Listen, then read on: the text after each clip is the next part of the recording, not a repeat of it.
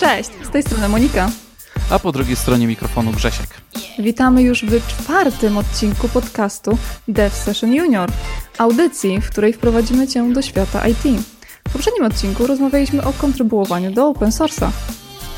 Tak, i dziękujemy bardzo za, zawsze za komentarze, jakieś próby kontaktu. E, głównie kontaktowaliście się właśnie w sprawie mock interview. Mówiliśmy o tej, w tym odcinku o open source właśnie, że można się zgłaszać do nas, pisząc na kontakt małpa.devsession.pl, zapisując się na newsletter na stronie pierwszapraca.it e, i już mamy kilka osób na pokładzie, które się do nas zgłosiły. Także powiem Ci, Monika, że rozkręca się ta akcja, z czego jestem bardzo zadowolony.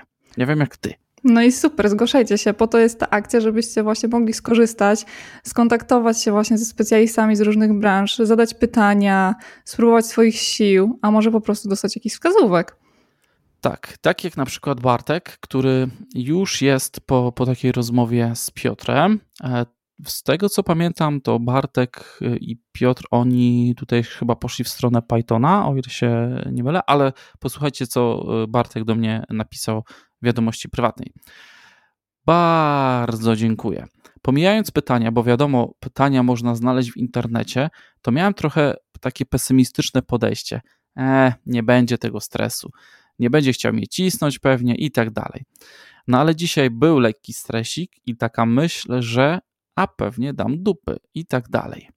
Generalnie było bardzo miło. Faktycznie pytania były przewidywalne, ale nawet jakieś wstawki czy rozwinięcia dyskusji dały mi szerszy pogląd. Dostałem parę hintów, na co zwrócić uwagę.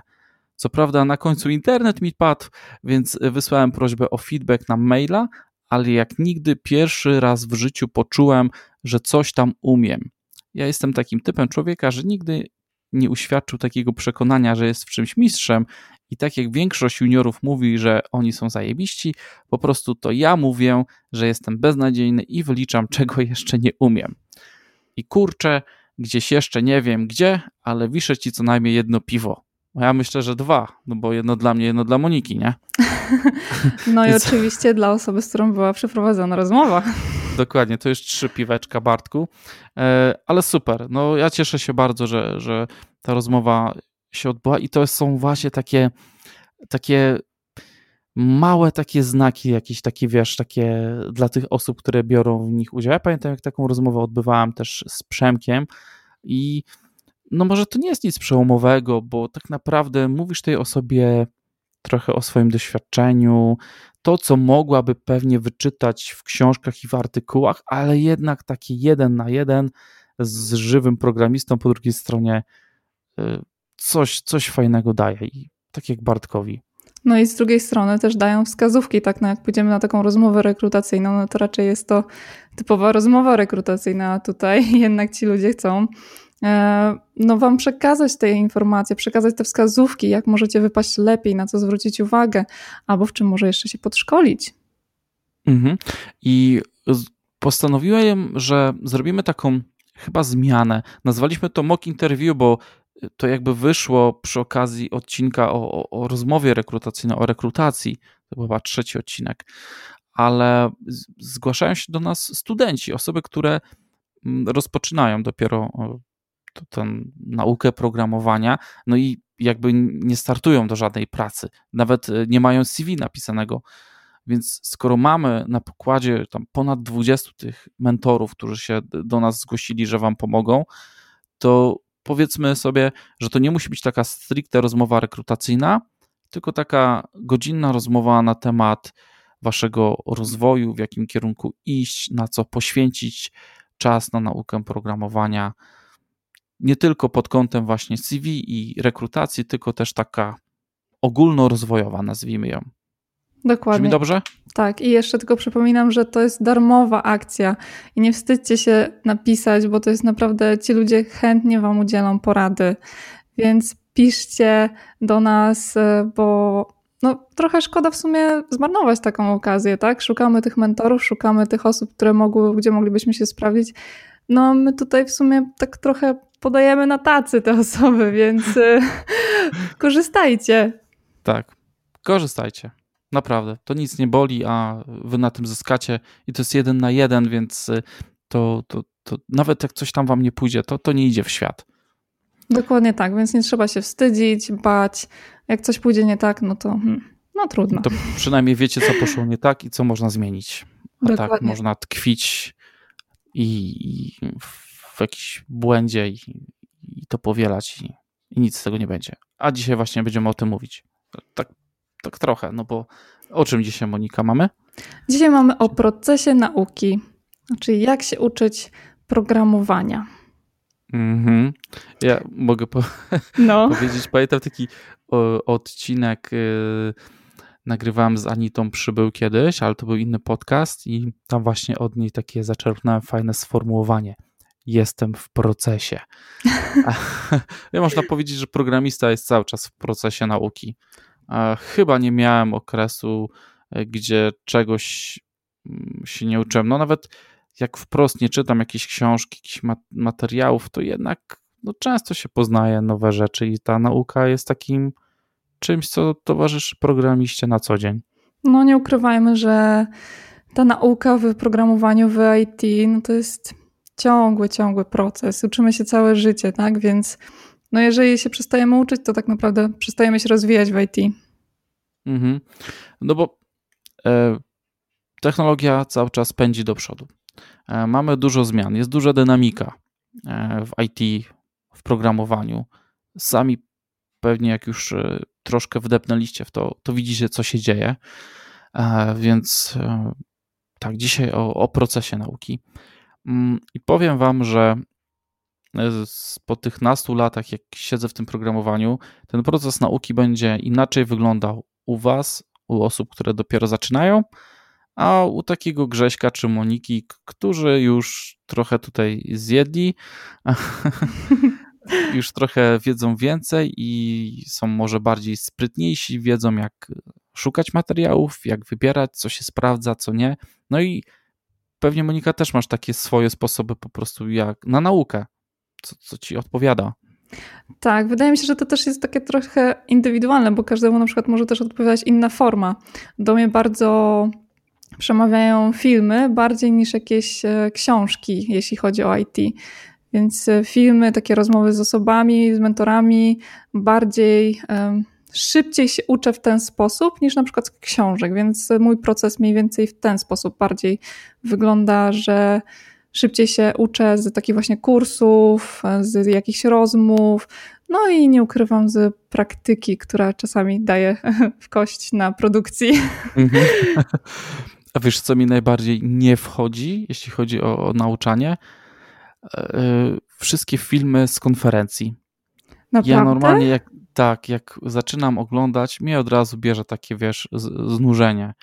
O ile taki live webinar to jeszcze spoko, nie? jak jest ten live, ale jak widzę, że na przykład NDC tam opublikowała jakaś taka duża konferencja, 30 filmów i widzisz, że te tytuły są nośne, że ci prelegenci znasz ich, że to naprawdę będzie nie na poziomie, ja jakoś się nie mogę w to wciągnąć.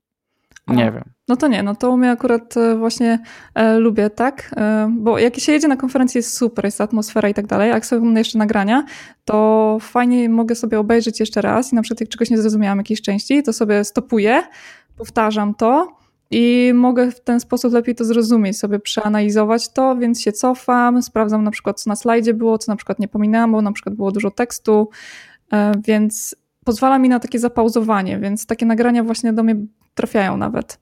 Mhm. Mm, okej. Okay. No właśnie i to jest ta y, y, odmienność, to jest ta różnica, że każdy ma inne, inny ten proces nauki w sobie jakiś tam wyuczony, w, wgrany. tak, no, są materiały, które do nas bardziej przemawiają, niektórzy są bardziej wzrokowcami, słuchowcami, tak. Na przykład mam koleżankę, która e, zanim przejdzie na przykład do nowej rzeczy, to najpierw przeczyta całą książkę na ten temat, potem musi na chwilę tak odetchnąć i potem dopiero zabiera się za dany temat już faktycznie. Więc to też jest zupełnie jakieś inne podejście, mhm. tak? I, ale że potem jeszcze wraca jeszcze raz do tej książki, do konkretnych rozdziałów i tak. I no. wtedy już łączy to z praktyką. A, okej. Okay. Hmm. Ale najpierw cała książka, czyli sama okay. teoria, wchłania całą teorię. Oczywiście jak dużo jest teorii, no to hmm, e, niełączonej z praktyką to troszeczkę jest tego sporo, więc to robi sobie przerwę i wtedy na przykład wraca już, e, sięga podaną wiedzę. Dobra, Monika, powiedz, mhm. powiedz w, w, w punktach, co dzisiaj dla naszych słuchaczy mamy przygotowane. Co tu się dzisiaj pojawi? Więc będziemy mówić o procesie. Tutaj Grzesiek nam mhm. opowie, jak się uczyć e, ogólnie. Powiemy trochę o praktyce. Powiemy o materiałach, czyli skąd możemy brać tą wiedzę tak naprawdę, skąd się uczyć. Na co uważać tak naprawdę podczas tego procesu i opowiemy o takich dwóch skrajnych, mm, jakby to powiedzieć, postawach, które mamy w momencie, gdy się uczymy. One są bardzo skrajne i o nich wspomnimy. I o tym, jak to sprawdzić, czy coś już naprawdę umiemy. No dobrze. To przejdźmy do tego procesu. Tutaj wspomniałeś o tym, że to jest bardzo istotne, żeby nauczyć się, jak się uczyć. Więc jak się nauczyłeś, żeby się uczyć? No, powiem ci, że chyba nie, nie za dobrze to robiłem, bo e, wiem, już dzisiaj wiem, że na ten temat jest, są, są fajne książki po prostu, są fajne materiały. Na pewno szkoła ani studia nie uczą, jak się uczyć. Ja pamiętam ze szkoły, że po prostu, no, no jak się uczyliśmy? No, trzeba było wkuć na pamięć, było tam mało zrozumienia. E, I pamiętam, że moje podejście do nauczania programowania wyglądało tak samo. To, to moja słynna akcja, że miałem książkę taką skserowaną do C i po prostu ją czytałem i starałem się zapamiętać w ogóle kod programu, no bo come on, nie? To, to było po prostu no, debilne. Z perspektywy czasu ja wiem, że to było debilne, bo w ogóle nie siadałem do komputera, tylko ja czytałem książkę. I, to, I tak wyglądał mój proces nauki na początku. E, więc to skrajnie nieefektywne. No u mnie to troszeczkę inaczej wyglądało, bo chodziłam do technikum i było trochę teorii i praktyka, więc akurat mieliśmy bardzo fajnego nauczyciela od programowania, e, gdzie właśnie nas uczył i mieliśmy całkiem sporo tej praktyki, więc e, miałam tak trochę teorii, na przykład nie wiem, co to są zmienne, co to są pętle i praktyka i oczywiście potem kartkówki, które były na kartce. Hmm. A, to jest, czyli y, ostatni nasz punkt dzisiejszego podcastu walidacja, czyli tak. u ciebie walidacja wiedzy odbywała się na kartce. Tak. A wiesz, że są. E, ja jestem w gronie przeciwników e, walidacji poprzez kartkę, ale no. gdzieś pamiętam, z kimś rozmawiałem i próbował mi przekonać, że to jest dobra e, metoda. Jednej rzeczy, której się nauczyłam przez pisanie sprawdziano w ten sposób, to to, że teraz robię zawsze wcięcia, bo jak się pisze na kartce i nie pisze się wcięć, to idzie się szybko pogubić, a u nas się bardzo na to zwracało uwagę na sprawdzianach, żeby były te wcięcia. I do teraz mi tak zostało, że jak nie ma wcięć, to ja w ogóle nawet na kod nie patrzę. I tak piszę już kod, żeby było właśnie ze wcięciami, żeby było czytelne, także, także takie coś mi zostało po techniką akurat.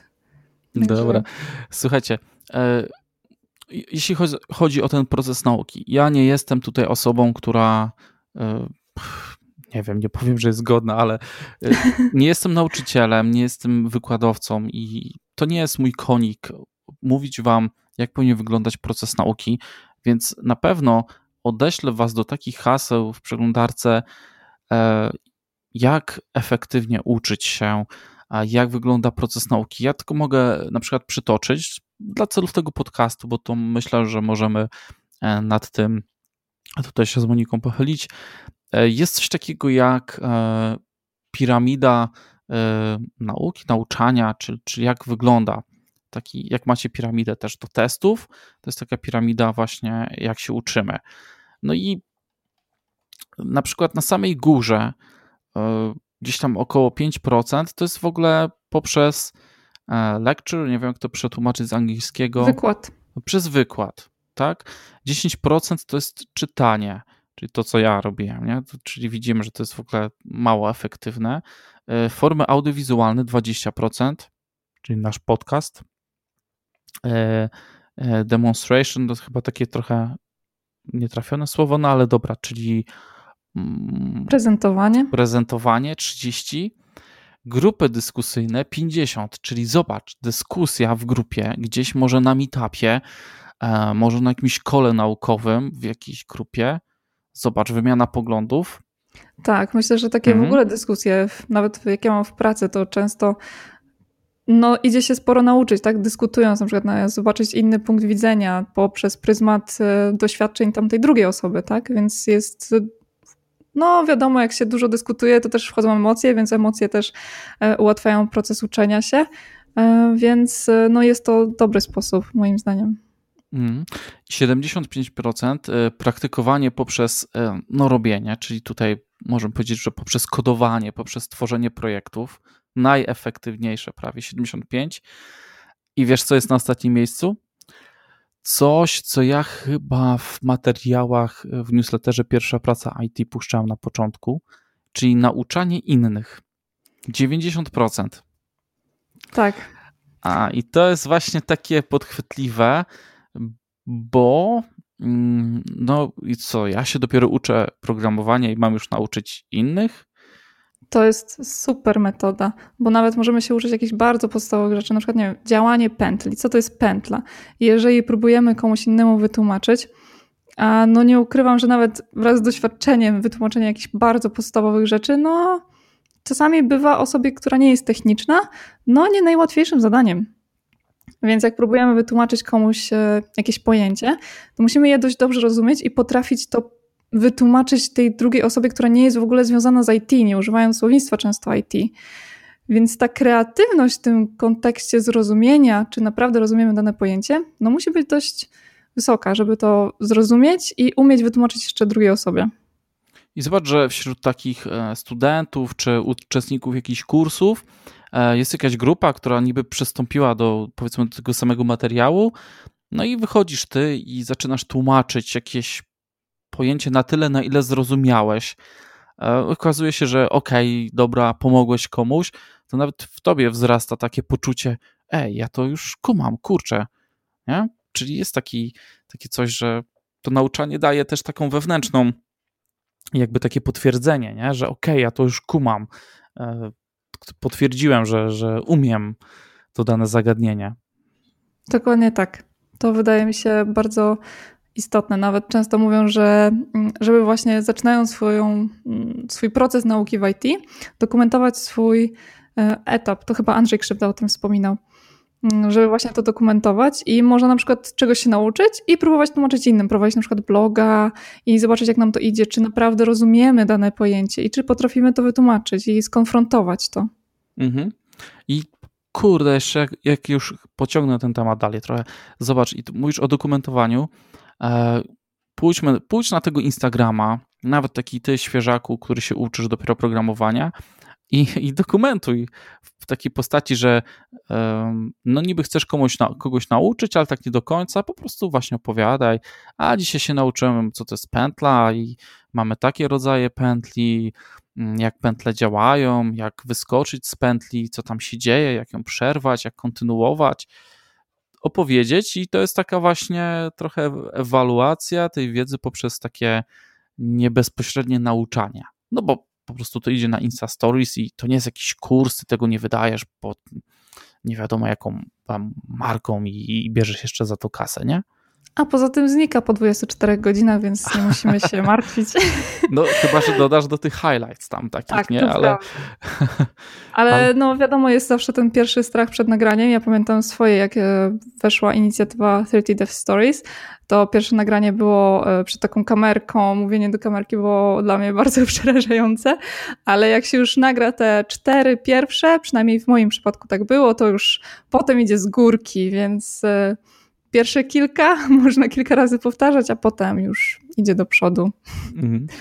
Jest y, jeszcze taki jeden tutaj mm, fajną graficzkę, wiesz, znalazłem, e, mhm. która chyba y, no tak, jest związana z tym procesem nau nauki, e, że na początku, e, jak się czegoś uczymy, czy coś robimy, to nie jesteśmy świadomi, że wykonujemy to źle. No po, po prostu robimy. Po czasie uświadamiamy sobie, że robimy to źle więc uczymy się i zaczynamy to robić dobrze.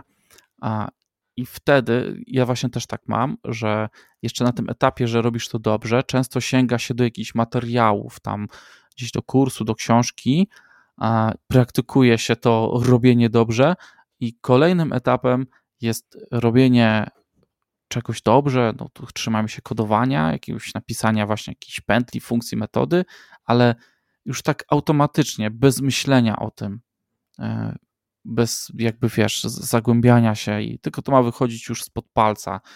E, ten, ten kodzik, e, to coś, jakaś dana czynność związana z programowaniem, stworzeniem projektu. Tak mi się to spodobało właśnie. No tak, jak, jak sobie zastanawiam się nad tym, co robiłam w technikum przez 4 lata, to praktycznie to, co robiłam przez te 4 lata, teraz robię w ciągu godziny, więc no oprócz mhm. wskaźników, bo nie używam w PHP, ale e, no, ale tak cała reszta, no to się wykonuje w ciągu dnia. No i oczywiście oprócz sortowań, bo wiadomo, sortowanie mhm. bąbelkowe w PHP. Myślałam, że, że chcesz powiedzieć, że przez 4 lata byłaś nieświadoma, tego pierwszego nie, etapu, nie, nie. że robisz Bardziej coś źle. tak, że myślałam, że to jest wtedy tak dużo wiedzy przez 4 lata, a teraz się okazuje, że te wszystkie rzeczy, które się uczyłam przez 4 lata, to tak naprawdę no co, for each, pętle, zmienne, klasy, no w ciągu godzinki jesteśmy w stanie napisać już jako mhm. wiadomo na tym etapie. E, wiesz co, jest jeszcze taka, właśnie przypomniała mi się książka, myślę, że możemy ją powiedzieć, nie wiem czy ją znasz, Rados, Radek Gotarski to napisał, tą książkę Włam się do mózgu. Słyszałam, ale jeszcze nie czytałam. Właśnie, i tam ta książka jest właśnie o metodach e, no, uczenia się. I myślę, że to jest właśnie dobra pozycja, że zanim ktoś zabierze się za programowanie i nakupi sobie książek związanych z programowaniem, to może warto taką książkę właśnie pod tytułem Włam się do mózgu. Widzę, że jest hitem, 150 tysięcy sprzedanych egzemplarzy, ale rzeczywiście ona taka dosyć była, było o niej głośno, więc tak, włam się do mózgu. Radosław Kotarski. Spis treści, o szybko wam powiem, po co się uczyć, po co wiedzieć, jak się uczyć w poszukiwaniu winnego, pruski drill w polskiej szkole, metody w służbie ucznia, metody ciekawskiego dziecka, metoda terminatora, metoda testu zderzeniowego, fiszki, tancerki, wow, wow, wow, no sporo tu jest tego.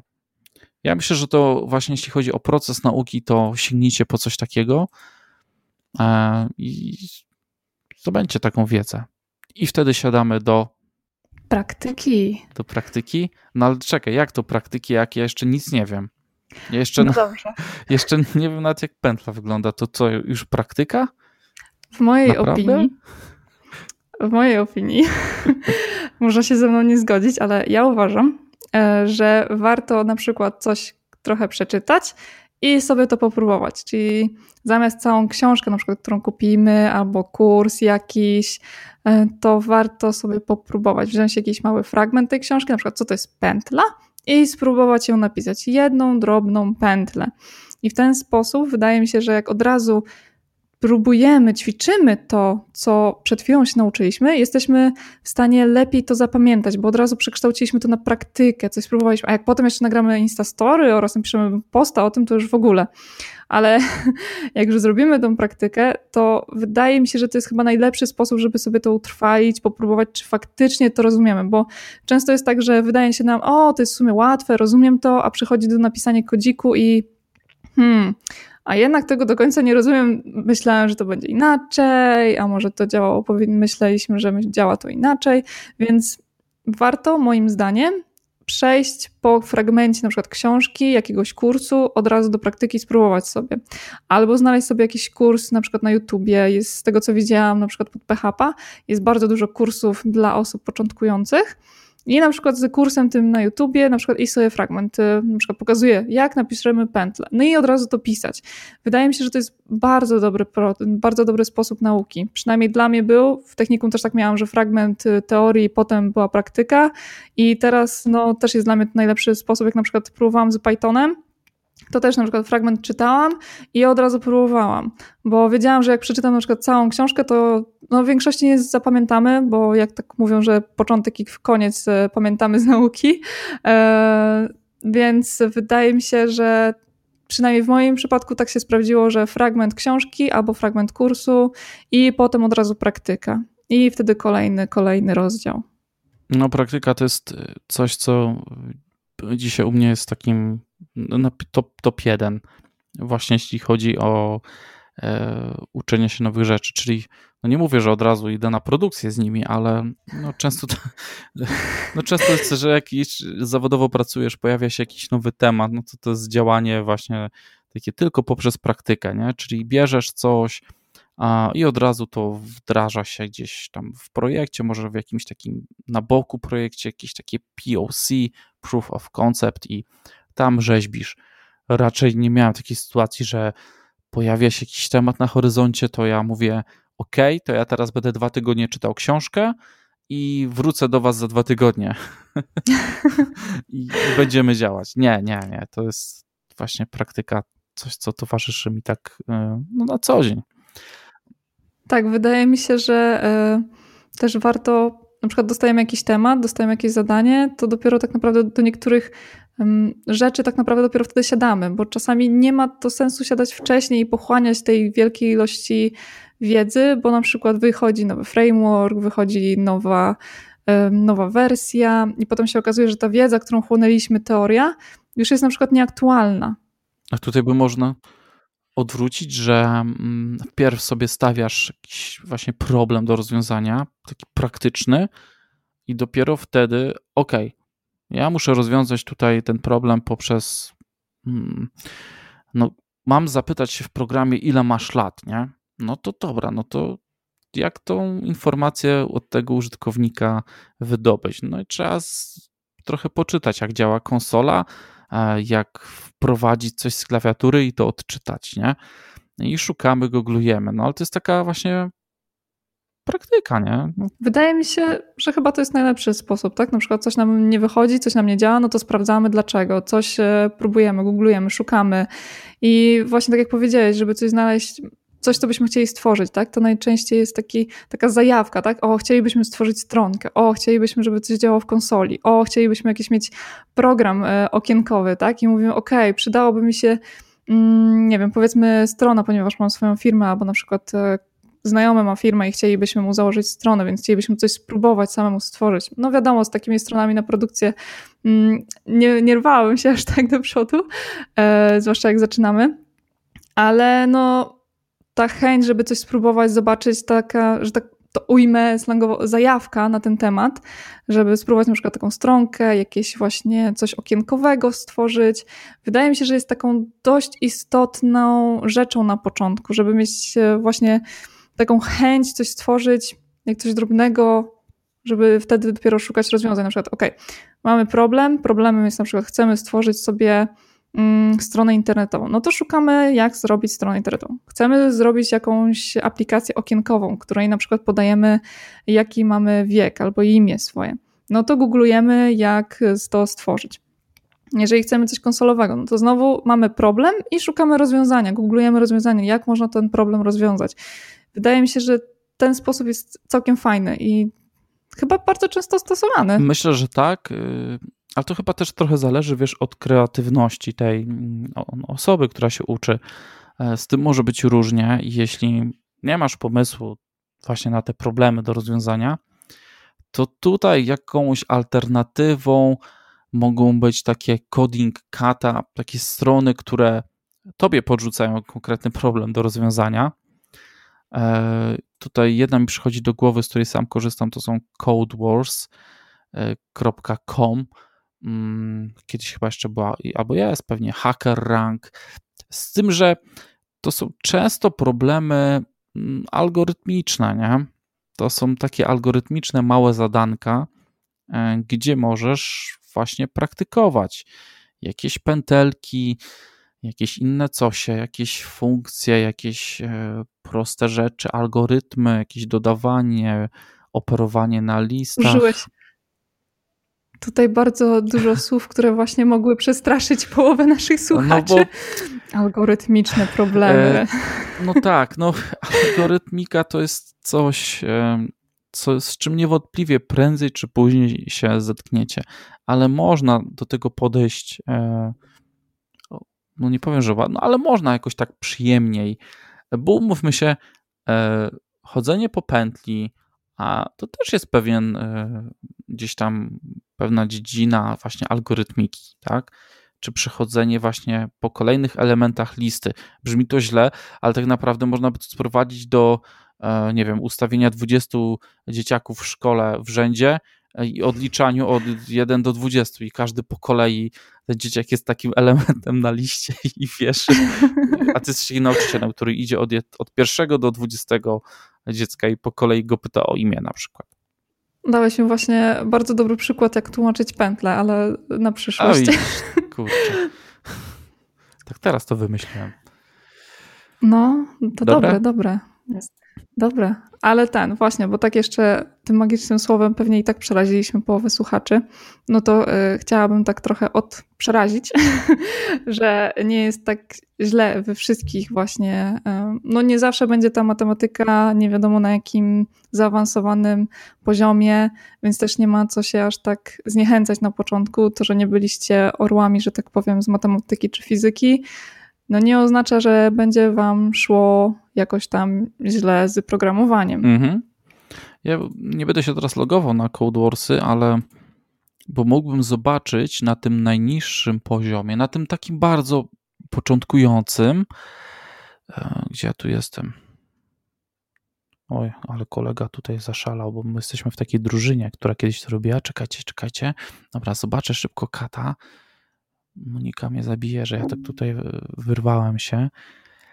E, czekaj, jakieś takie najprostsze. Jeny, jeny, jeny, jeny. Siódme. Siódme Q, bo to, to są jakieś takie kata w stylu karate chyba. I okay. W siódmym jest y, Basic Sequence Practice, czyli takie proste właśnie przechodzenie po pętli. O. I, i zobacz, jest jeszcze fajnie opisane, bo, bo każdy te kata ma jakiś taki opis, wstęp. E,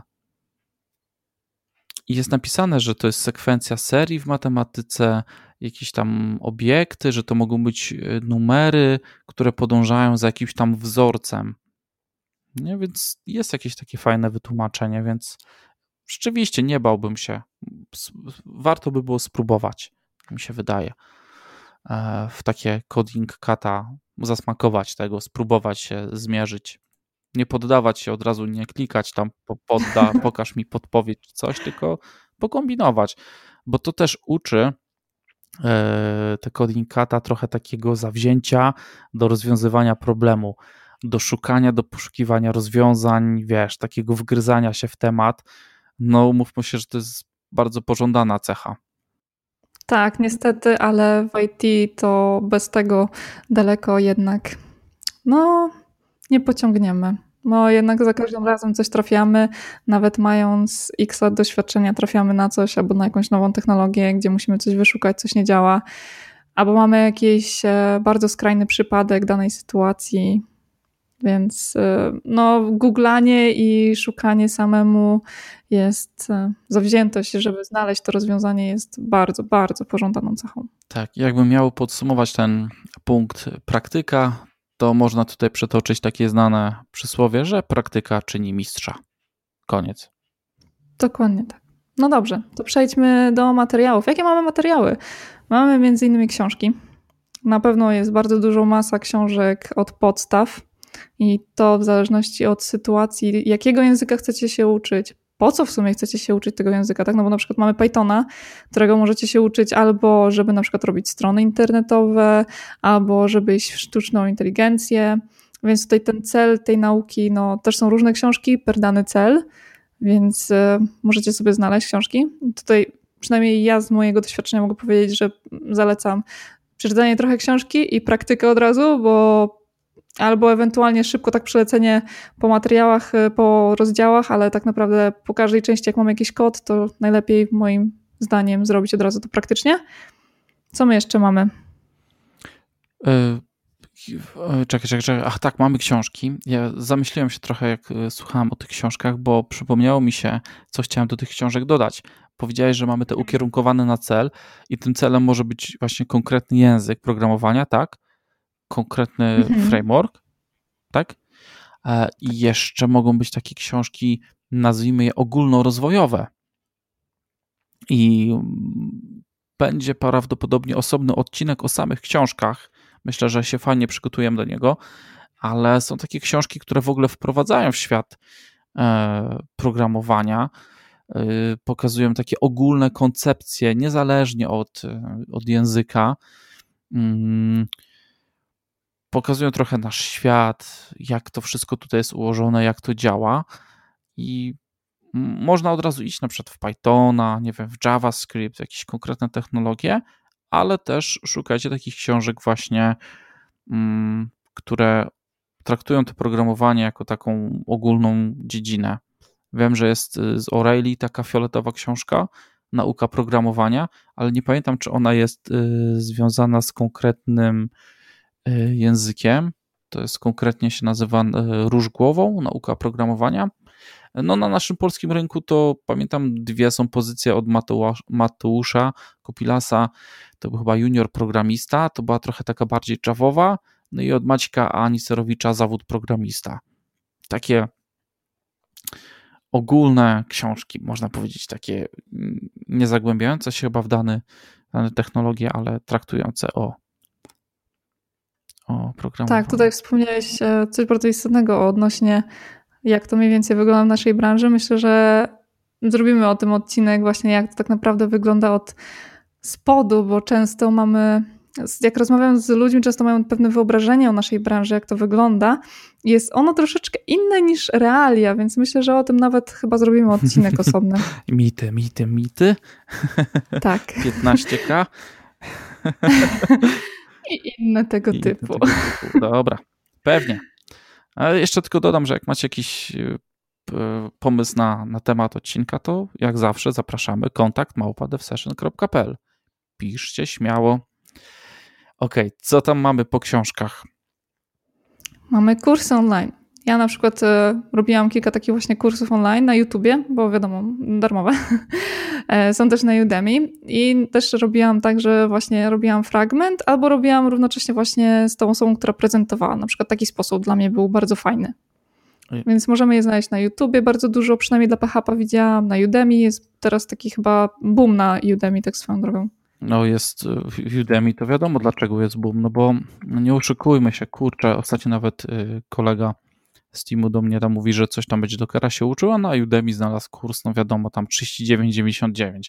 Tych kursów to co można, w, nie wiem, kupować w miesiącu i po dwa albo i trzy, nie? No bo tam zależy ile pizza kosztuje w danym mieście, ale to mniej więcej jest taka, e, taka cena i z tym Udemy jest różnie. Powiem szczerze, że są naprawdę dobre kursy, bo jest y, gro ludzi, szczególnie z zagranicy, dla których Udemy to jest taka, no wiesz, wiodąca platforma, to jest ich zarobek na życie i to nie jest jakiś taki, a zrobię sobie kursik na Udemy, nie, coś tam wypuszczę. Tylko oni mają już profesjonalne studia przygotowane, dobrze opracowują materiał, sprzedają po prostu po kilkadziesiąt tysięcy sztuk tych kursów. To jest, to jest biznes. I nie powiem że wszystkie Udemy są kursy złe, bo kosztują trzy dychy. Nie, naprawdę można znaleźć dobrze. Trzeba spojrzeć na e, review. Często ci e, lektorzy z Udemy mają kanały swoje na YouTubie i mają też tam właśnie jakieś zajawki, część darmowych kursów. Można zobaczyć, czy ten nauczyciel ci podchodzi, to w jaki sposób on tam mm, nawija, jak prezentuje materiał, czy ma fajny akcent, który ty jesteś w stanie przetrawić, spędzając z nim tam, nie wiem, 3 godziny łącznie na tym kursie, czy 5 albo 10. Więc tak bym tutaj nie mówił, że Udemy to, to zło. Są też kursy online, no takie droższe, które też się dobrze sprzedają. To nawet na naszym e, rodzimym rynku potrafią kosztować po 500 zł, po 1000. E, no i mm, większość z tych kursów muszę przyznać, że ma tą fajną opcję, że można zwrócić kasę, jeśli uważasz, że to, że to ci nie podchodzi.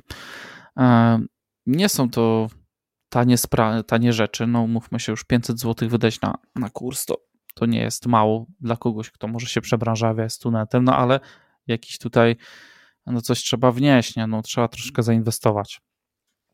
No, ja uważam, wobec, tak prywatnie teraz, że no w IT, ze świata IT w ogóle tych materiałów jest tak dużo, że na początku, no moim zdaniem jednak nie powinniśmy aż tak dużo wrzucać w to pieniędzy, jak jeszcze nie jesteśmy pewni, czy chcemy w ogóle w to iść. Więc w mojej opinii na początku raczej zalecałabym, żeby na przykład spróbować sobie jakieś darmowe kursy, popisać sobie kilka jakichś drobnych programików, spróbować, czy w ogóle nam leży i wtedy dopiero zainwestować w te droższe, bo wiadomo, w pewnym momencie trzeba będzie zainwestować w te lepsze materiały, ale na samym początku, na samym starcie nie wykładałabym chyba aż tyle pieniędzy na tą naukę, tylko bardziej bym spróbowała czegoś e, darmowego, zobaczyła, czy w ogóle to mi podchodzi. I dopiero jakbym czuła to, że okej, okay, programowanie jest fajne, no bo nie oszukujmy się, no nie każdemu podchodzi programowanie i nie każdy jednak będzie to czuł.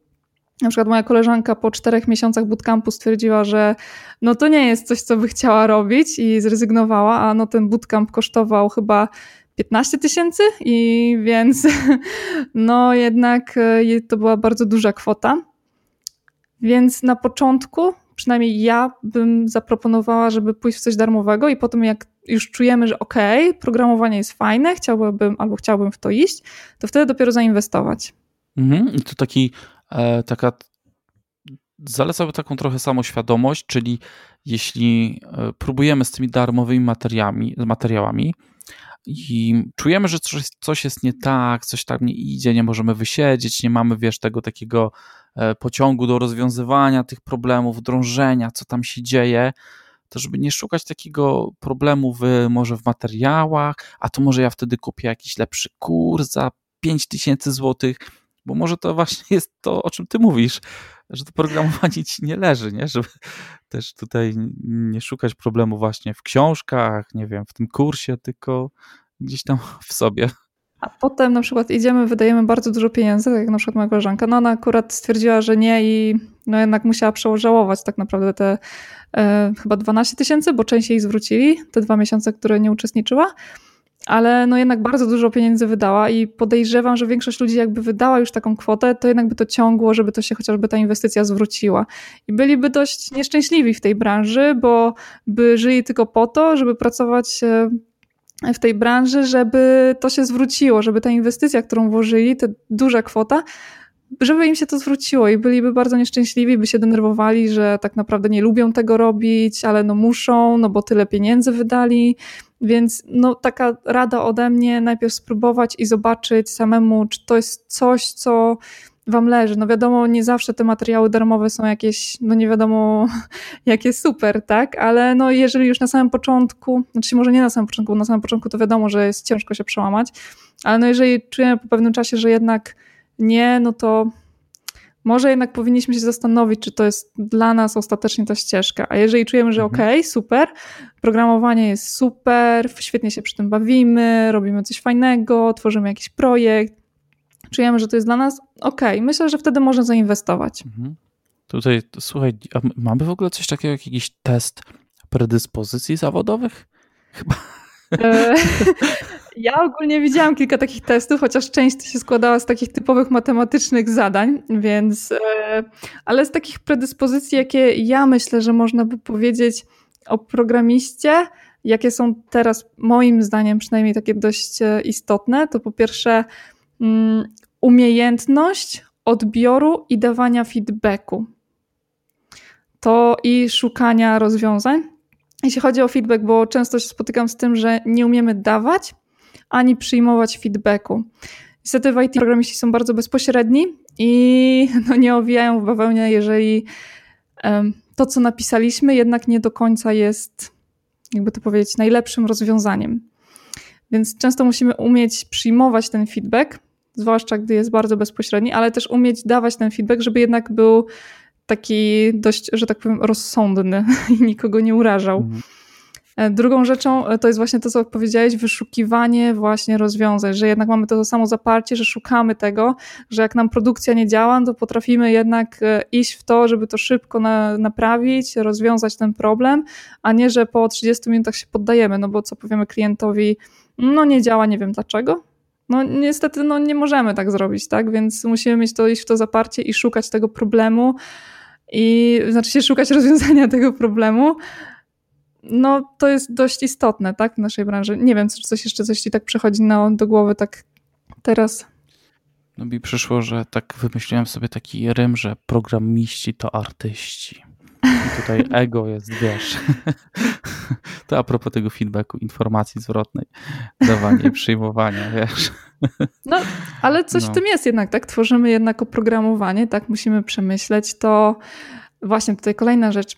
Rozmowa z biznesem, żeby zrozumieć w ogóle problem. To chociaż e, Niektórzy programiści są bardzo negatywnie na ten kontakt z biznesem nastawieni mhm. nadal, ale wydaje mi się, że coraz więcej firm jednak to dość docenia i zwraca na to uwagę, czy potrafimy rozmawiać z biznesem oraz um, zrozumieć to, co oni chcą, bo tak naprawdę pod koniec dnia dla biznesu w naszej pracy istotne jest to, czy zrobiliśmy dla nich to, co oni chcieli.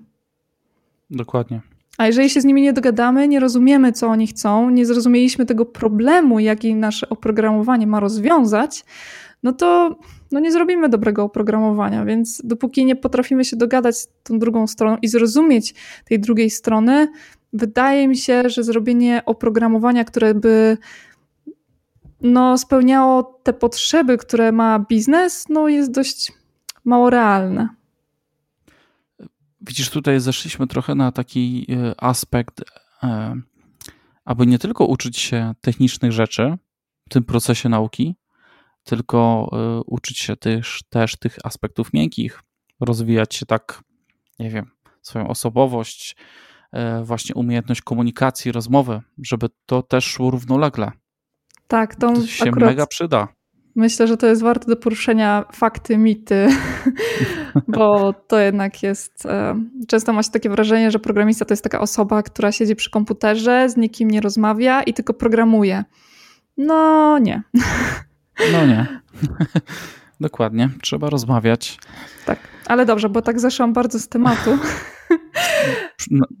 No, usprawiedliwiam. Daję przyzwolenie na schodzenie z tematu. No dobrze, to co my jeszcze Pozdrawiam, mamy? Pozdrawiam, chciałem pozdrowić Andrzeja jeszcze przy okazji krzywdą, on tak fajnie na tych storiskach ostatnio dawał pozwolenia na różne, na różne rzeczy, więc ja ci daję pozwolenie. Na... Dziękuję. Okej, okay, materiały, blogi, blogi, blogi. Tak. Wydaje Blogosfera mi się... Jeszcze żyje w mhm. ogóle w Polsce? Jak, jak oceniasz? Czy blogosfera jeszcze istnieje w Polsce? Wydaje, Czy jest taka silna? Znaczy się, widzę, że jest kilka jeszcze takich prowadzonych blogów, ale wydaje mi się, że większość teraz szło w podcasty, właśnie te storiski. Tak zauważyłam taką tendencję od półtorej roku, że bardzo tak rynek IT przejęły podcasty. Takie mam wrażenie. Mhm. A jakie masz te wrażenia na ten ja temat? Ja mam wrażenie, że blogosfera trochę już tak przysiadła u nas mocno.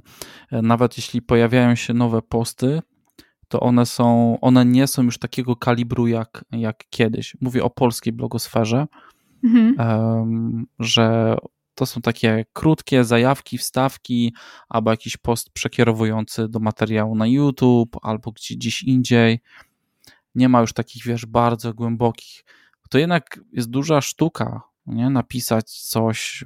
Wydaje mi się, że właśnie opowiedzenie takiego storiska na Instagramie jest o wiele prostsze. Bierzesz telefon, po prostu coś tam nawijasz, gadasz e, i koniec, nie? A tutaj wiesz, napiszesz coś, zaraz pierwszy komentarz, ej, masz błąd ortograficzny, nie?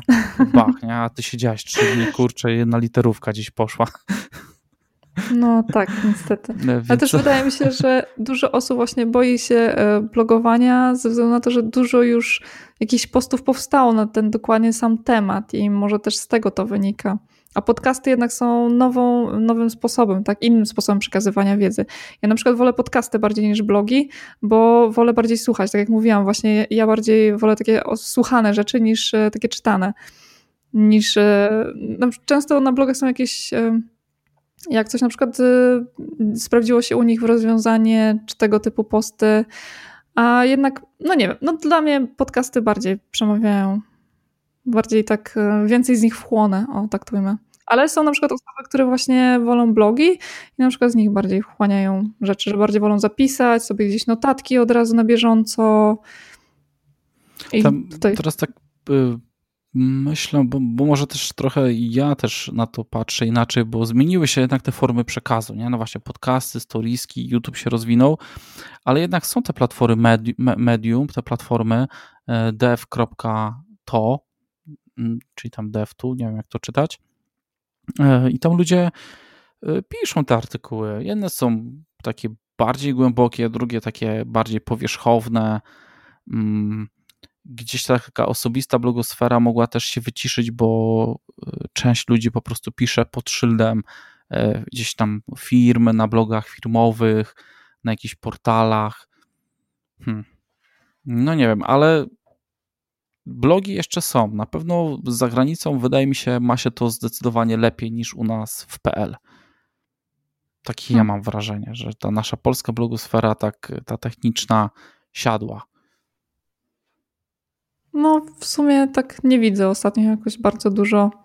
Mm, mam kolegę, który cały czas postuje odnośnie Pythona, więc cały czas prowadzi, więc tutaj mam żywy dowód, że jednak cały czas ten blok jest prowadzony, ale tak, no raczej to tak bardzo cichło w stronę właśnie podcastów i storiesków, no bo nie ukrywajmy, jednak takie często jednominutowe storiesy na Instagramie są po pierwsze szybkie, szybko się wchłania daną wiedzę i trzeba jednak często przemyśleć, co chce się przekazać w tak krótkim czasie, więc też jest to bardziej, wydaje mi się, przemyślane niż jak na przykład mamy blog, o którym możemy pisać na całe kartki A4. Mhm. No i mówiąc o podcastach, no podcast też jest e, jakimś materiałem, który możecie przyjąć, tak jak właśnie ten odcinek. E, I podcasty to jest e, no taki, można powiedzieć, coś najbardziej świeżego, największy boom ostatnio na to jest. E, jakich polskich podcastów słuchasz? Ojej, moment, już otwieram. E, Ojej, no teraz otwieram. O, dobra. To... Zaraz Monika teraz Bo ich jest powie. cała lista, więc. O, słuchaj, to możemy wszystkie... do, do notatek załączymy, co? Chyba tak, bo jest Better Software Design, oczywiście jest Business IT, chwila dla admina, Developer Wannabe, DevEnd, oczywiście Dev Session, e, Dev Talk, mm, Pat Architekci, Piątki na produkcji, podcast Ostropiła, porozmawiamy o IT, Segfold, no. Mhm. Wszystkie znam. Wszystkie znam. Kurczę, jeszcze powiem Ci, że w niektórych to występowałem nawet. Wow. No, trochę się tego zbierało. Rzeczywiście y, wyrosło trochę podcastów y, technologicznych i fajnie, tych IT. E, to jest i tak po prostu nic w porównaniu z tym, co się dzieje za oceanem. W Stanach po prostu podcasting to jest tak e, duża ilość i, i, tych technologicznych i różnych, no bo po angielsku wiadomo, to jest większa nośność, nie? No dokładnie. Ale tutaj na pewno znajdziecie coś dla siebie. Polecam te nasze polskie jak najbardziej. Naprawdę, to, to są to, co my teraz robimy, w, jeśli chodzi o te podcasty IT. To są naprawdę fajne podcasty na fajnym poziomie. No Maciek e, DevTalk to taki pierwszy podcast, który niestety już jakby e, nie jest kontynuowany, ale spokojnie można się cofnąć do tych odcinków sprzed trzech lat i to jest nadal pewnie aktualne. Może nie te takie stricte dotyczące jakiegoś konkretnego frameworka, ale czy tam jakieś rozwiązania, bo może się zdezaktualizowało, ale takie poruszające ogólne tematy, czy do testów, czy do pisania kodu, czy, czy do jakichś tam podejść, to spokojnie jeszcze można wrócić do tych odcinków sprzed dwóch, trzech lat. Tak, była nawet taka fajna seria DevTalk Trio. To też bardzo gorąco polecam. Tak, dokładnie. I tam były też poruszane właśnie takie też miękkie aspekty rozmowy z biznesem, z tego co pamiętam. Także no, mi się bardzo podobało. Mhm, to chyba było ze Sławkiem Sobudką i z Andrzejem właśnie Krzydą. Chyba tak. Wydaje, że Andrzej, Andrzej Sobudka na pewno, ale moment, zaraz Sławek sprawdzę. Sobudka. Sławek Sobudka tak, tak. i Andrzej Krzywa. No. No dobra, to, to, to tyle. No podcasty, po prostu kolejny, kolejny materiał, kolejny nośnik wiedzy dla was i przyjemne, no bo bierzecie w słuchaweczki na spacerek do tramwaju, do kolejki e, z rana w kuchni, nie wiem, ja lubię często na przykład do łazienki zabierać głośniczek bluetooth i sobie tam e, słuchać właśnie czegoś. I a, widzę tu ostatni punkcik wyrósł. Ojej, jaki on jest kontrowersyjny. Boot, bootcampy, studia. Tak. Więc, Bootcamp to jest dobry materiał. Tak, więc na tym, o tym na pewno zrobimy osobny odcinek. Ojej, ale ja nie wiem, kogo tu zaprosić, słuchaj. Może jakiegoś zagorzałego e, przeciwnika i, i, i, kilka jakichś takich success stories u ludzi po bootcampach, które to wypaliło. Mm, więc z tymi bootcampami, z tego co słyszę, no sami widzicie, zrobiliśmy taki miesięczny bootcamp, tak? Więc coś tam e, w tym temacie liznęłam, ale często słyszę od ludzi, którzy właśnie poszli na jakieś bootcampy, że często się zdecydowali najpierw na ten bootcamp, zamiast popróbować coś samemu i często się okazywało w połowie drogi, że to nie jest dla nich. Tak, tak samo ze studiami często jest. I wydaje mi się, że jeśli już się decydujemy na studia albo bootcamp, to warto, tak jak mówiłam wcześniej, spróbować coś samemu, zobaczyć, czy coś nas w tym temacie interesuje. No i wtedy można się zdecydować na bootcamp, ale no z tymi bootcampami, z tego co tak słyszałam od znajomych, jest właśnie różnie, bo no dużo zależy od osoby, która prowadzi. Na przykład niektóre zajęcia były prowadzone bardzo super, a niektóre były bardzo hmm, no, no słabiej prowadzone, tak? I tak samo na studiach, tak? Ja na przykład studiowałam zaocznie i się okazało, że w niektórych tematach mam większą wiedzę niż osoba, od której miałam się uczyć, tak? Więc no różnie to bywa. Zależy dużo od osób, na których trafimy tak naprawdę. Ja ci powiem, że nie zdecydowałbym się na bootcamp, e, nie wiedząc, jaki trener, konkretnie jakie osoby będą go prowadzić. E, I przeglądałem oferty kilku szkół, tych właśnie tych bootcampów i okej, okay, ja widzę ofertę, widzę zakres materiału, ale nie widzę tego nauczyciela. I dla mnie to jest taka, powiem ci, lampka taka ostrzegawcza się zapala. Bo jednak, tak jak mówisz, ta osoba to y, nie zakres materiału się liczy, bo zakres materiału to możesz sobie wziąć i nie wiem, to jest to, co znajdziesz w internecie. Liczy się ta, ta osoba, ten mentor, ta, ten, kto będzie prowadził te zajęcia, w jaki sposób będzie przekazywał tą wiedzę, jak będzie tłumaczył. Nie chcę tutaj wymieniać konkretnego bootcampu, ale jest taki jeden, który wprost y, y, pokazuje tych, y, tych trenerów na zewnątrz.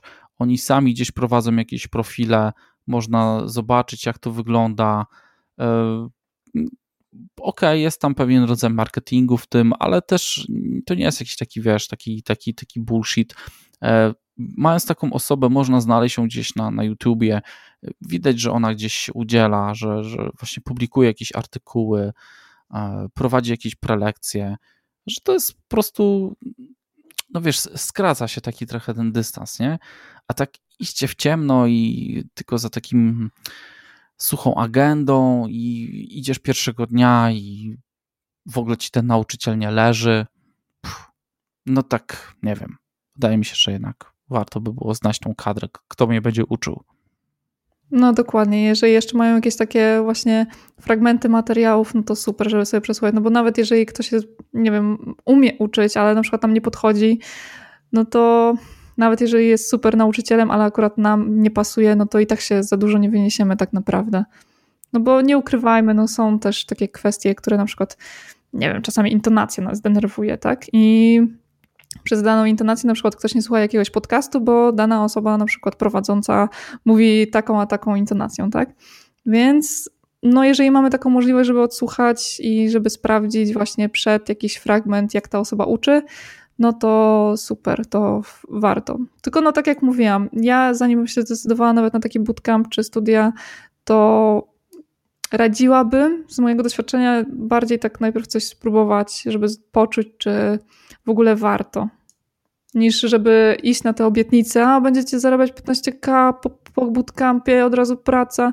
Nie mówię, że każdy tak robi bootcamp, ale znam jeden, który właśnie tak mówi i do końca swojego kursu tak mówił, a później się okazywało takie jedno wielkie rozczarowanie albo było takie zdziwienie, że to nie jest to, e, co chcielibyśmy tak naprawdę robić. Albo był jeszcze jeden taki przypadek, że się okazało w pracy, że w pracy zupełnie co innego było niż na tym bootcampie mówili. Mhm. No ja słyszałem o przypadku, że e, na bootcamp przyszła osoba, która w ogóle nie miała za dużego pojęcia, jeśli chodzi o obsługę komputera, jak go włączyć, jak wiesz, się posługiwać, nie? A co dopiero narzędzia, no to jest, to jest rzucona tak duża dawka wiedzy w tak krótkim czasie, że mm, ten proces nauki musi być naprawdę mega ułożony, musi być bardzo dobry, żeby coś z tego było. Według mnie. Inaczej tak. to jest przepierniczona po prostu kasa. Tak, tutaj bardzo ważną kwestię poruszyłeś, że to jest bardzo skondensowane, więc musimy się nastawić na to, że to będzie naprawdę bardzo, bardzo dużo nauki. Mhm. Z kolei studia, 4 lata, imprezki co dwa tygodnie albo co tydzień.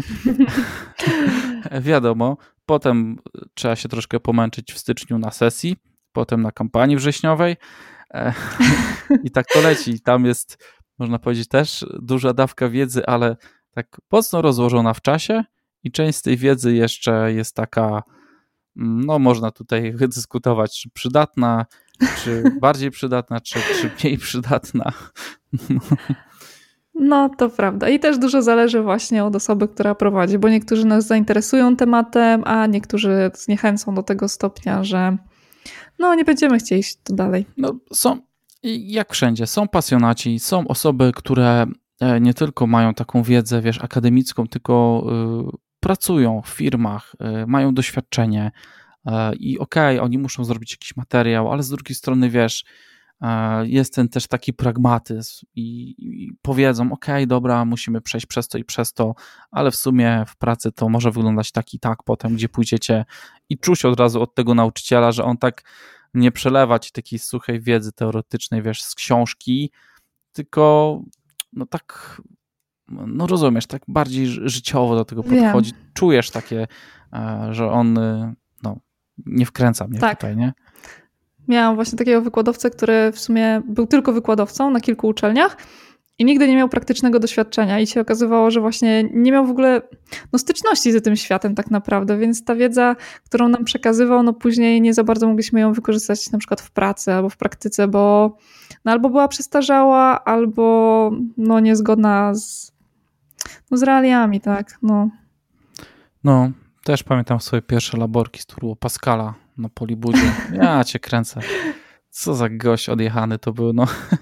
Znaczy miło go wspominam, ale to był właśnie przykład takiego nauczyciela, który e, nigdzie nie pracował. On siedzi, on, jego praca to była praca na uczelni. E, przychodził, robił zajęcia, miał opracowane w głowie kilka programów do zrealizowania, wiesz, całkowanie metodą Monte Carlo, jakieś takie tam, wiesz, miał swoje tam 4-5 e, programów gotowców tak zwanych i po prostu przerabiał je ze studentami. No i tyle. No i nie wiem, co on tam więcej mógł jeszcze robić. No właśnie, więc ta osoba, która prowadzi jest dość istotna i właśnie tu jest jeszcze taki jeden punkt, który chciałabym poruszyć. Mentor. Jeżeli mamy możliwość znalezienia sobie mentora, który by nas poprowadził i nas by podszkolił, to chyba jest to jedna z lepszych metod, jakie możemy mieć, tak? Tak, taki, taki mentor y, z doświadczeniem, taki, który już y, popracował trochę, e, pokieruje was w odpowiednie miejsce, do dobrych materiałów, albo właśnie ty mu powiesz, słuchaj, jest tu taki kurs na Udemy, na YouTubie, rzucisz okiem, czy, czy, czy to jest w ogóle, czy to się nadaje. No on prawdopodobnie szybko, po, po kilku minutach już będzie wiedział, słuchaj, wydaje się to dobre, gość widać, że wie o czym mówi i no, coś, coś z tego będzie. E, no jednak skorzystanie z takiego doświadczenia osoby, która siedzi w tym programowaniu kilka lat, jest, jest chyba najlepszą według mnie aktualnie e, formą. Mało popularną, e, mało skalowalną też, no bo no tak. jak takiego mentora wyskalować? No. to jest gość, który ma 24 godziny na dobę, pewnie pracuje, no chyba, że zajmuje się tym zawodowo, a znam osobę, która właśnie poszła w taki mentoring i świadczy takie usługi, cały dzień po prostu rozmawia z, z początkującymi programistami, czy nawet już z zawodowymi programistami, którzy potrzebują jakiejś porady, bo czemu nie? Nawet ja potrzebuję jakichś porad czasem i, i rozmawiam z kolegami i pytam o coś. A więc no, taki mentor na wagę złota. Tak. I właśnie poruszyłeś tutaj ciekawą rzecz, że właśnie nawet my, doświadczeni programiści, którzy już jesteśmy x lat w tej branży, też czasami czegoś nie wiemy. I chciałabym tutaj zwrócić uwagę na takie dwa skrajne momenty, często w procesie nauki. które są nadal nic nie umiem, albo drugie, już wszystko wiem. I to jest takie Wydaje mi się, że dość często spotykane, że się uczymy, patrzymy, ok, jeszcze jest tyle nauki, nowy framework, znowu coś wyszło i jest takie poczucie, że ciągle nie jesteśmy na bieżąco, ciągle czegoś nie umiemy i się załamujemy, że tego jest tak dużo. Albo jest właśnie to drugie, o, już umiem te podstawy, teraz już umiem wszystko, mogę iść już nawet na tego seniora do tej pracy, bo te podstawy to ja znam tak perfekcyjnie, wiem, co to jest pętla. I wydaje mi się, że te dwa podejścia, te dwa, te, mm, dwa podejścia, nie wiem w sumie jak to określić, te dwie postawy są bardzo często spotykane w tym procesie nauki, gdy jesteśmy na początku mm, tego procesu, gdy wchodzimy w świat IT. I jeżeli jesteście na tym etapie, że nadal nic nie rozumiem i tak dalej, no to, no tak jak wspominaliśmy, tak, w IT jednak trzeba się cały czas uczyć. Zawsze będzie coś, czego jeszcze nie umiecie. Co chwilę wychodzi jakiś nowy framework, nowa biblioteka, której nawet my nie znamy, tak, więc cały czas to jest proces uczenia się, więc nie podchodźcie, nie załamujcie się, że nadal nic nie rozumiecie, tylko traktujcie to jako bardziej proces, dzień po dniu. Dzisiaj nauczyłem się czegoś nowego, dzisiaj nauczyłam się coś innego, umiem coś więcej niż wczoraj, tak? No więc patrzcie bardziej na to, jaki progres zrobiliście od wczoraj, niż nadal, że ile jeszcze nie umiecie, bo tej wiedzy jest naprawdę masa i można się czasami załamać, ile tak naprawdę jeszcze nie umiemy. A jeżeli myślicie, że już umiecie wszystko, no to hmm, jest masa tej wiedzy, której nadal nie umiecie. Więc e, tak, bo często też spotykam się z takim czymś, że e, ludzie przynajmniej tak słyszałam, że właśnie ludzie aplikują właśnie na wyższe stanowisko niż posiadają umiejętności, bo mówią, no już po tym bootcampie to już e, pięć gwiazdek tutaj z danego języka, już umiem wszystko, a potem przychodzą do pracy i się okazuje, że tak naprawdę z tych pięciu gwiazdek to umieją na jedną, tak? Więc e, żeby też się tak nie, nie wiem, nie, nie wciągnąć w to, że już przeszliśmy bootcamp, to że od razu jest już super, że już pochłonęliśmy całą wiedzę wszechświata, tak? Nie wiem, czy tutaj byś coś dodał do tego. Ja bym tylko dodał, że y, właśnie chyba wspomniałaś o takim zjawisku psychologicznym, to się nazywa efekt Dunninga-Krugera, jeśli dobrze pamiętam to, to nazwisko, e, i że e, to polega na tym, że osoby, które są e, początkujące w jakimś temacie, temacie niewykwalifikowane, mają taką tendencję do przeceniania swoich umiejętności w tej dziedzinie, no trzymając się tego programowania, a z czasem osoby wykwalifikowane, powiedzmy, że my takie jesteśmy, mamy tendencję do zaniżania swoich, e, tej, tej oceny umiejętności i że wiemy właśnie, wiemy więcej, ile nie wiemy, nie? I to jest taki efekt tego właśnie e, Dunninga-Krugera. Tak, więc warto na to uważać, bo to są naprawdę dwie często spotykane, wydaje mi się, takie no, momenty w życiu, że albo mówimy, ojej, jeszcze nie jest tak dużo. E, często sama tak właśnie miałam, ojej, jeszcze jest tyle tego, jeszcze tak nie umiem, jestem tak daleko w tyle. Albo właśnie jest ta druga postawa, o już wszystko umiem, już tutaj znam podstawy, pięć gwiazdek na pięć, już wszystko wiem, już. Więc e, warto na te dwie, dwie postawy podczas tego nauki, tego programowania uważać, że to jest jednak proces, zawsze będzie jakaś nowa biblioteka, więc na spokojnie a no, że zawsze będzie jakaś nowa biblioteka albo nowy język albo coś, czego jeszcze nie umiemy, no to też żebyśmy nie brali tego, że skoro znamy już podstawy, to już na pewno wiemy wszystko, tak? Więc to jest takie moja taka trochę drobna przestroga przed tym. Mhm. I tak właśnie na początku, gdy pojawi się ten pik, e, gdzie już o, wyszło mi coś, kurna, yeah, ale teraz będę rządził, nie? I wtedy się pojawia, o kurczę, ale czekaj, jeszcze jest to, u, hmm, a to jednak tak może jeszcze działać, o, tutaj jakieś e, tips and tricks by się przydało, a, tutaj jakieś haki, nie? Potem jeszcze schodzisz e, jeszcze niżej, bo przestaje ci nagle coś działać i trzy dni siedzisz nad problemem i już e, jest kryzys egzystencji, jestem głupi, w ogóle nie nadaję tak. się do tego programowania. Potem nagle idziesz na spacer, nie wiem, na siłownię, wracasz do tematu po dwóch dniach i a, okej, okay, no to wystarczyło tylko to zrobić. No przecież to jest proste, nie? I takich, takich dołków, kryzysów i wzlotów i upadków w tym procesie e, nauki na pewno będzie, będzie wiele, no. Tak, i tutaj fajna rzecz, o której wspomniałem właśnie o pójściu na spacer, o dotknięciu dwóch dni. Często, przynajmniej z mojego doświadczenia, wynika, że jak już mam taki problem, na który już nie, nie widzę rozwiązania, to daję sobie jeden dzień, biorę jakieś inne zadanie, zostawiam to, żeby ochłonąć i zająć się właśnie myśli jakimś innym problemem albo jakimś innym zadaniem. I wtedy dopiero do tego wrócić i się okazuje, okej, to w ogóle było takie jasne i oczywiste, więc jeżeli macie taki moment, że ojej, nie rozumiem, już siedzę przy tym 13 godzin, nadal tego nie rozumiem, to żeby właśnie zrobić sobie przerwę, i odpuścić na kilka dni nawet i dopiero wtedy do tego tematu wrócić, bo jeżeli cały czas drążymy, drążymy, to często nie możemy znaleźć tego rozwiązania i wtedy bardziej się denerwujemy, że jednak nie potrafimy tego rozwiązać, więc warto po prostu odpocząć. No się nie dziwię, słuchaj, 13 godzin siedzieć nad, nad tematem. No, tak przesadziłam, ale ogólnie, no wiadomo o co chodzi. Przyspawany do krzesła. Nie, to jest, słuchaj, to jest ten, ten proces nauki, o którym mówiliśmy na początku, że e, właśnie ta, ta przerwa, to odetchnięcie, to ten odpoczynek dla, dla mózgu, no musi być. Słuchaj, ktoś jest w takiej e, nauce, przebranżawia się, kiedy rozmawiałem z, z osobami, oni idą na 8 godzin do pracy, wracają po południu, zjedzą jakiś obiad i nagle, wiesz, siadają do nauki kodowania, gdzie no po całym dniu ta bania już po prostu no nie działa tak jak należy, nie?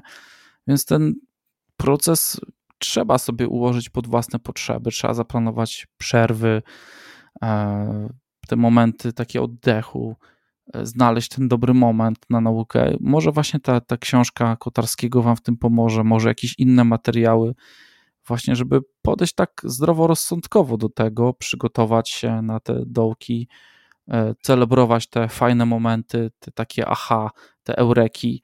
To jest mega ważne. I pchać ten wózek do przodu. No dokładnie. No dobra, mamy jeszcze jeden taki punkt. Myślę, że możemy już do niego przejść. Czyli po czym tak naprawdę poznać, że coś umiemy? W mojej opinii możemy na przykład zweryfikować to przez e, rozmowę o pracę. Idziemy na rozmowę, no i sprawdzamy tak naprawdę, ile umiemy, a przynajmniej e, nasz e, rozmówca validuje naszą wiedzę. Możemy właśnie podpytać mentora, z nim się sprawdzić, ile umiemy, on może nam dać jakieś typy, code review i pull requesty. No więc wystawiamy, wystawiamy nasz kod na świat, na, na przykład nie wiem, na GitHuba, GitLaba, Bitbucketa nasz projekt i dajemy innym programistom to do sprawdzenia. I wydaje mi się, że te pierwszy w sumie, w sensie mentor i pull requesty to w sumie są takie najfajniejsze e, metody sprawdzenia. No rozmowa o pracy też, tak, ale no to wiadomo, no nie będziemy na nią chodzić co chwilę, tak, ale no mentor i to wystawianie swojego kodu, żeby inni ocenili, dali nam wskazówki, mm, wydaje mi się, że to jest bardzo fajnym sposobem walidacji, bo możemy po pierwsze zobaczyć, jakie na przykład, co możemy na przykład poprawić w swoim programowaniu. Możemy też zobaczyć, w jaki sposób jest dawany feedback, więc e, wydaje mi się to bardzo fajnym sposobem. Ciężko właśnie e, jakby zdobyć jakąś e, wiedzę na temat swojej wiedzy, trzymając te projekty w szufladzie, nie? Czy tak jak mówisz, trzeba pokazać to na zewnątrz. GitHub, te, te, te projekty, no, ten blog, napisać posta, e, uzewnętrznić się trochę, e, otworzyć na, na krytykę, e, pójść gdzieś na jakieś forum i tak dalej. Może napisać takiego krótki, krótkiego mikroposta na jakimś mikroblogu. Tam oczywiście pojawią się hejterzy, wiadomo, ale też pojawi się pewnie kilka osób, które dadzą jakieś cenne wskazówki. Mm, I to, o czym jeszcze mówiliśmy właśnie, czyli nauczanie siebie poprzez uczenie innych, nie? Czyli takie, takie skonfrontowanie się, próba wytłumaczenia komuś czegoś.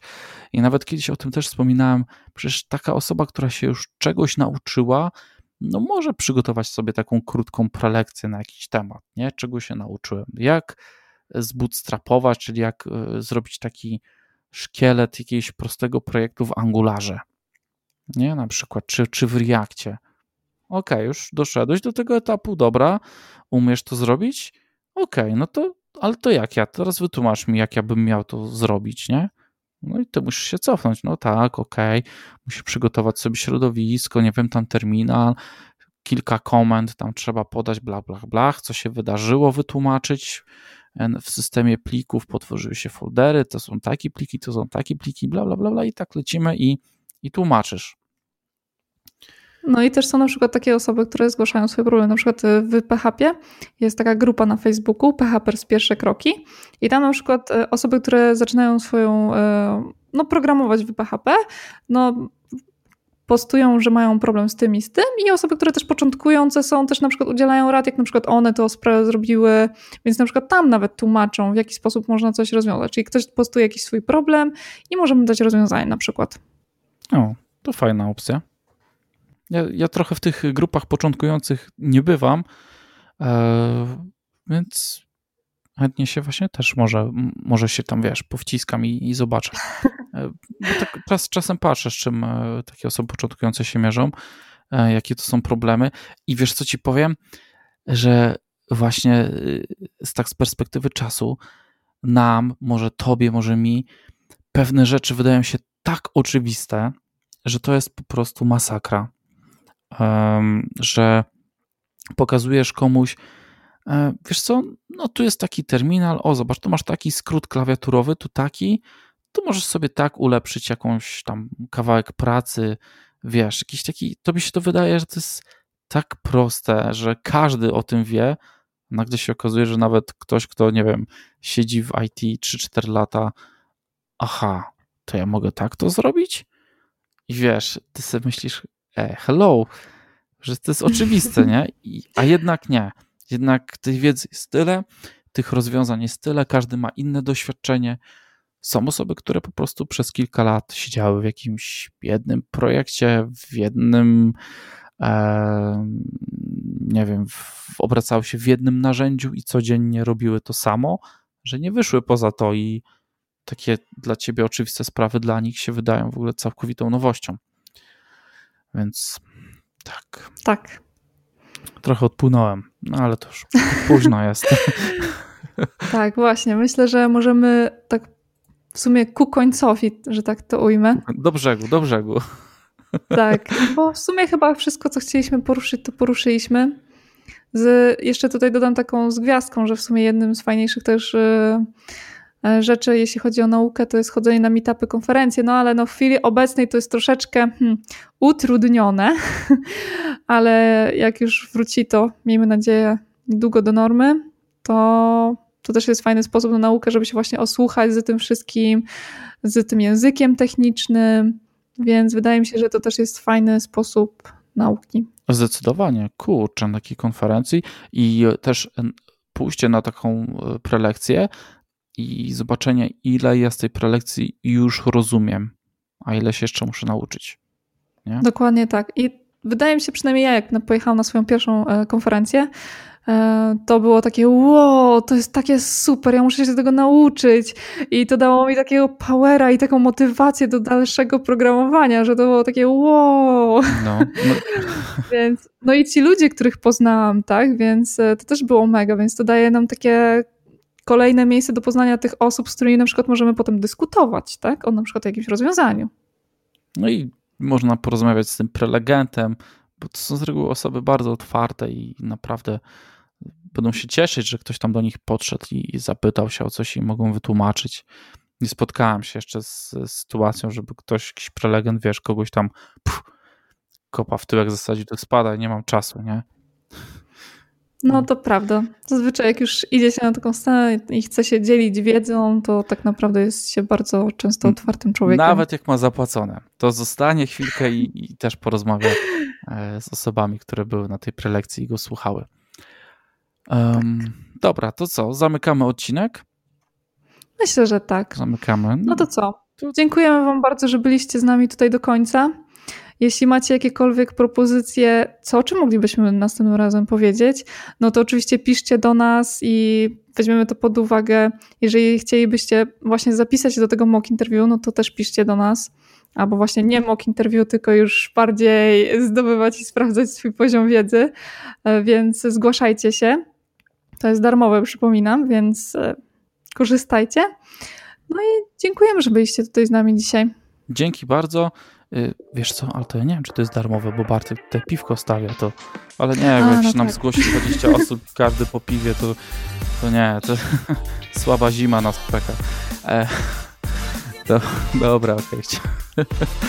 Okay. Dobry humor mi się włączył na koniec odcinka. No, No cóż, dziękujemy za dzisiaj. Zapraszamy do, do kontaktu, do słuchania następnych odcinków. Bądźcie z nami, szerujcie informacje, e, dajcie dotrzeć nam do, do, do juniorów. Wiemy, że Was tam jest wiele, a my jeszcze nie do wszystkich e, dotarliśmy, więc dajcie znać Waszym znajomym, kolegom, koleżankom, e, rodzinie, że jest taki podcast ze Session Junior i niech ta e, dobra, dobra co? dobra wiadomość, dobry podcast niech się niesie w sieci. No, to trzymajcie się. Do usłyszenia. Cześć. cześć.